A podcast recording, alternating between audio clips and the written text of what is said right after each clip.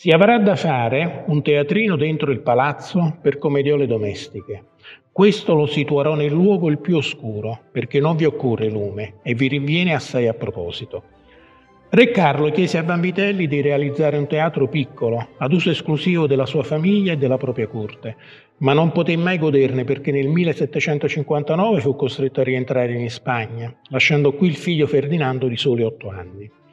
Questo è l'unico ambiente in cui Vanvitelli ha completato il suo lavoro. Infatti il teatro fu inaugurato in occasione del Carnevale del 1769 e Vanvitelli venne a mancare nel 1773. Ettore Mattucci, in La città reale, così riporta la solenne cerimonia dell'inaugurazione. In quel giorno trombe e tamburi rimbombavano nel parco magnifico, annunziando tragetti di fiori e spari arrivi di principi stranieri. I vasti giardini accolsero splendidi cavalieri e dame graziose. Sovrani ambasciatori, artisti e cortigiani parteciparono a quella aristocratica festa e nella sala magnificamente decorata si aggiravano la migliore nobiltà, le bellezze, il genio. Vanvitelli era un assiduo frequentatore di teatri.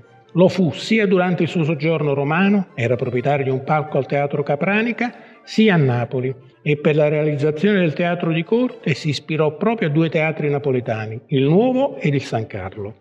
Per la sua realizzazione Vanvitelli si circondò dei migliori maestri dell'epoca nel campo della pittura, della decorazione, della modellistica. I lavori in gesso e le dorature alle cornici furono eseguite da Pietro Ferdecchini e Gennaro Amodio. Maestri cartapestai furono Gaetano Navarro, Nicola Cilento e Francesco Bonfantini. I dipinti sulle facciate dei palchi sono di Gaetano Magri. In essi sono rappresentati puttini, corone di foglie, fiori e conchiglie. La cupola fu affrescata da Crescenzo la Gamba e nei suoi spicchi sono rappresentati le nove muse e i quattro elementi naturali.